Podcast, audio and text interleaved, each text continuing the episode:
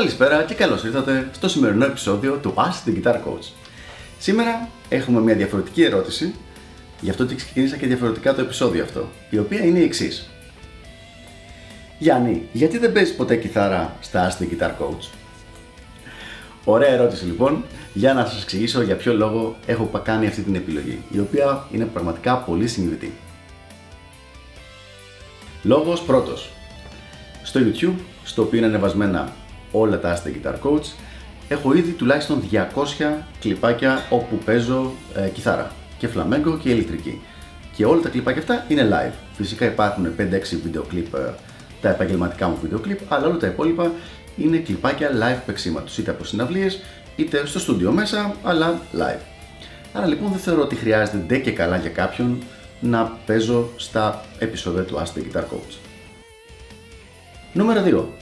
Και πιο σημαντικό θα έλεγα, τα θέματα, η θεματολογία γενικότερα αυτής της σειράς του Ask the Guitar Coach είναι πολύ συγκεκριμένα. Δηλαδή, έχω ερωτήσεις από κόσμο οι οποίες δεν έχουν σχέση με το δικό μου παίξιμο ή με το να δείξω κάποια τεχνική ή το σωστό τρόπο να κάνεις κάτι. Ως εκ τούτου, θεωρώ ότι δεν υπάρχει λόγος να αλλάζω το θέμα βάζοντας κάποια δικά μου παίξηματα που δεν έχουν συνήθως κάποιο ρόλο, κάποια σχέση με τη συγκεκριμένη ερώτηση. Ένας τρίτος, πιο πιθανός επαγγελματικός λόγος που το έχω κάνει πραγματικά πολύ συγκινητά έχει σχέση με το κοινό που έχω απέναντι μου, με εσάς δηλαδή. Υπάρχουν εκατοντάδες κιθαρίστες οι οποίοι ανεβάζουν βιντεάκια με σκοπό να διασκεδάσουν, όπου έχουμε παίξηματα και καλά παίξηματα, κάποιες φορές όχι τόσο καλά, που το κάνουν με χιούμορ, το κάνουν με πολύ ωραίους τρόπους όλα αυτά. Ο δικός μου σκοπός όμως με τα συγκεκριμένα βίντεο δεν είναι το να διασκεδάσω τον ακροατή, είναι επιμορφωτικά. Τα επιμορφωτικά βίντεο λοιπόν θέλουν και ακροατή ο οποίος να θέλει να μάθει κάτι καινούριο.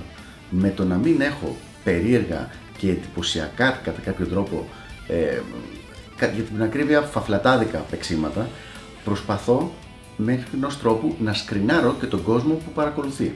Γιατί καλά είναι τα views στο YouTube και όλοι μας τα αγαπάμε, αλλά εγώ προτιμώ να έχω χίλια views και να ξέρω ότι βοήθησα χίλιους ανθρώπους, παρά να το έχουν δει δέκα χιλιάδες και οι εννιά χιλιάδες να έχουν έρθει για το leak των δύο δευτερολέπτων και να μην ακούσουν την ουσία του όλου θέματος.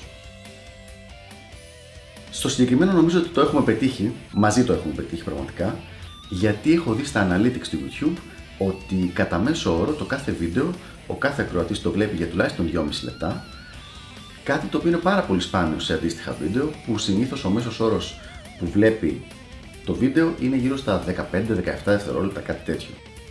Αυτό σημαίνει ότι όσοι βλέπουν τα βίντεο του Ask the Guitar Coach πραγματικά ενδιαφέρονται για να μάθουν κάποια πράγματα και να πάρουν κάποιες πληροφορίες που θα τους φανούν χρήσιμες, που είναι και ο σκοπός για τον οποίο έχω ξεκινήσει αυτή τη σειρά. Ελπίζω λοιπόν να έλυσα την απορία για ποιο λόγο δεν έχουμε περισσότερα παίξηματα σε μόνιμη βάση. Ε, υπόσχομαι όμως ότι θα κάνουμε αρκετά, περισσο... αρκετά βίντεο ακόμα τα οποία θα έχουν παίξηματα. Φτάνει να μου στείλετε τις κατάλληλες ερωτήσεις κι εσείς. Αυτά από μένα και τα λέμε στο επόμενο Ask the Guitar Coach. Γεια χαρά!